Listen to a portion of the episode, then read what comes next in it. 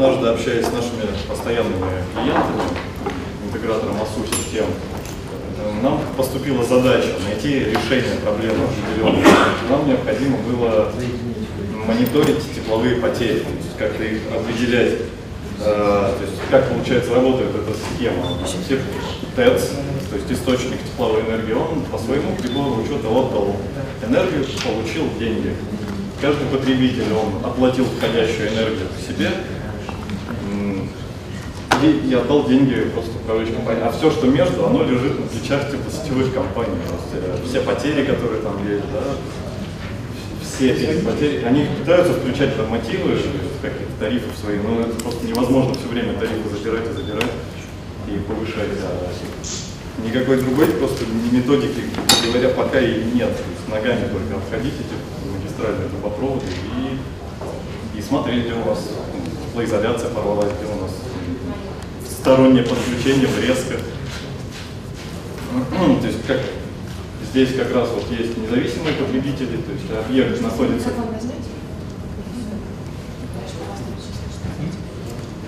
Да, объект находится в Перми, это район Голованова, мы его накрыли целиком, грубо говоря, кроме промышленного потребителя, это целлюлозно бумажный комбинат, и вот отдельного потребителя, у которого свой на ТСЖ счетчик, они по нему все делают, а отдельно даже ЦТП по факту получается.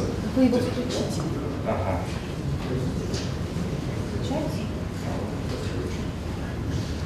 Вот, то есть наши усилия были сосредоточены в центре, вот между двумя ЦТП, кластер домов, обычных многоквартирных жилых домов. Ну и не только многоквартирных, там малоэтажек тоже есть. Здесь у нас есть информатизация уже, то есть это ЛРС-учет, это типограф для диспетчеризации тепловой сети. Здесь все готово для того, чтобы начинать работу, есть проблемы, есть объект просто идеальный. То есть нормативные потери у нас сколько у теплосетевых компаний? Они 5-6%, а по факту на самом деле не 5 и не 6. И даже, скорее всего, не 10, если никогда этим вопросом серьезно заниматься.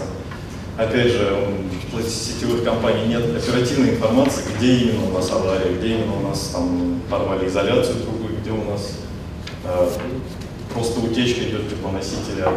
И, и даже если у нас нормативные потери там, совпадают с реальными, у нас аварий нет, утечка все в пределах разумного, но у нас все, равно нам нужна информация для того, чтобы э, формировать тепловые режимы, ба- баланс это неправильное слово, извините, опечатки. То есть мониторить тепловые режимы в определенных узловых местах. И точно так же необходимо работать с ТЭЦ, потому что их э, графики они могут отличаться от утвержденных. То есть э, как качество, мониторить качество теплоносителя от э, теплоисточника. То есть как это работает? Ну, сначала, естественно, мы должны каким-то образом отмониторить, где эти утечки есть в трубах, где их нет, где у нас э, какие проблемы есть. Потом эти данные мы должны сравнить с тем, как это работает на самом деле, и уже устранять э, эти проблемы. А потом уже, да, мы формируем базы знаний, базы данных, мы э, про- проводим мероприятия с ТЭЦом, чтобы нормализовать их график. То есть там где-то у нас, например, утечек нет, но скачет давление, тоже разбираемся с этими проблемами. То есть какие требования заказчик, это Головановская теплосетевая компания и, ну, и ЯСУ, наш партнер, выставит. Необходимо, чтобы датчики они были с подтвержденными законом метрологическими характеристиками, они должны быть в Госреестре средств измерений. Это большая автономность, то есть это только радиоканал, потому что кабели по всем магистральным трубопроводам раскидывать это немножко странная затея. И это батарейка, которая хватит просто на годы работы вот от поверки до поверки. Ну, естественно, должны быть легкие возможности для интеграции в различные информационные системы, должны быть э, низкие требования да, квалификации монтажников и так далее. Не, не должны на замену датчиков выезжать там, три программиста, два инженера и еще два начальника. В итоге, да, были приняты определенные ре- решения. То есть это LoRaWAN. Это только LoRaWAN, который подходит под все параметры. Это использование тех датчиков, которые уже есть на рынке, которые используются именно в ПХ. Мы к ним добавляем просто модемы, какие-то платы. Ну, естественно, мы пишем собственное ПО для того, чтобы быстрее запуститься и уже запустились. То есть написали собственное ПО с параметрами. Естественно, мы не забываем о том, что есть теплограф, который специализация, искра, который еще SCADA-система. То есть мы этого ни в коем случае не забываем. 70% теплосетевых компаний они используют их, и мы процесс идет. Прямо сейчас мы внедряем. Соответственно, LoRaWAN, да, это какие плюсы, почему именно LoRaWAN? Это независимость от существующего покрытия, не, не, нет зависимости. Мы можем выставить базовую станцию в любое место.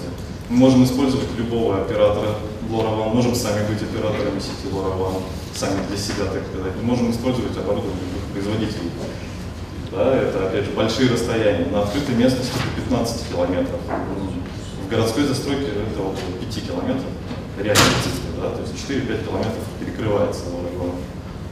А, низкое энергопотребление, да, там годами работают э, датчики, даже наши датчики, которые достаточно энерго, энергопотребляющие сами по себе, как датчик давления, да, они, и они тоже могут работать годами от батареи, которые применили. Низкая стоимость реализации по сравнению, например, с Wi-Fi, там, кабельные трассы раскидывать, это все получается заметно дороже, чем каждый датчик модернизировать и выставить базовую станцию. И обслуживание, естественно, да, взносы оператору, они составляют там, 5 рублей с точкой, что-то в 10 раз ниже, чем 3G может предложить, к примеру.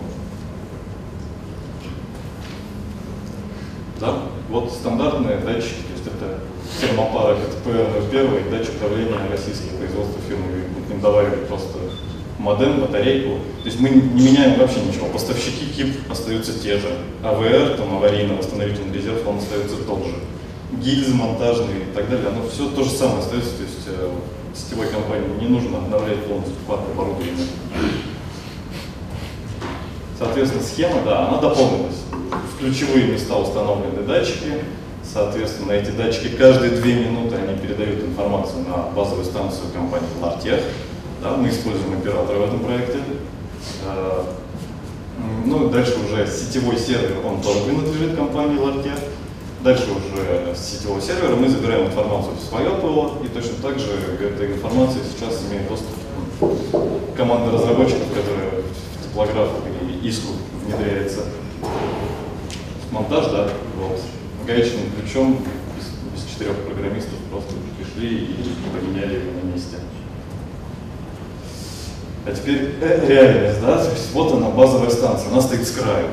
Это примерно, это почти весь район на самом деле, но здесь проблема в том, что устройства, они стоят в подвалах. И честно, да, мы установили сначала базовую станцию на 6 метров над уровнем крыши, то есть 15 плюс 6, около 20 метров, да, антенна установлена была. И тогда 900 метров нет, просто нет, 100, 200 максимум.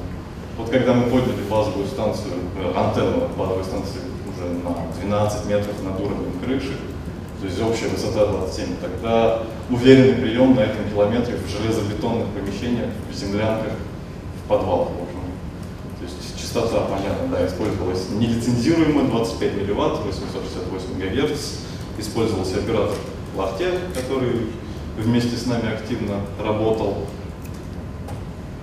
Это как раз внешний вид нашей программщины. Здесь есть вся, весь необходимый функционал. Здесь есть графики, которые в текущем состоянии, да, то есть это есть архивные графики, э, здесь есть параметры радиосети, есть параметры каждого устройства, есть состояние батарей, то есть здесь уже можно пользоваться и уже даже пользуются наши заказчики.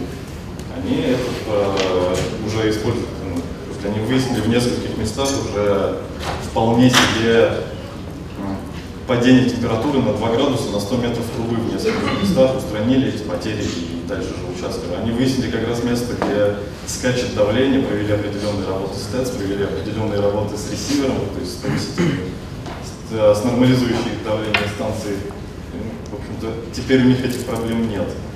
И, соответственно, ну, для нас проект, естественно, не закончился. Они уже закончили пользоваться, а мы после этого Э, развили устройство в целую линейку, да, то есть ЖКХ это электросчетчики, это счетчики импульсов, это RS-485 преобразователи, это те же датчики давления и температуры, работы по ним все равно ведется на тему, например, удешевления и так далее. Ну и еще некоторые устройства здесь не так важно. То есть у нас есть большой спектр теперь для сферы ЖКХ устройств. А, идет процесс да, интеграции датчиков ВС топограф, ВС Искра, есть процесс там, с Тайпитом совместно, электросчетчики в их ПО внедряются ну, и так далее. То есть вот такой получился проект.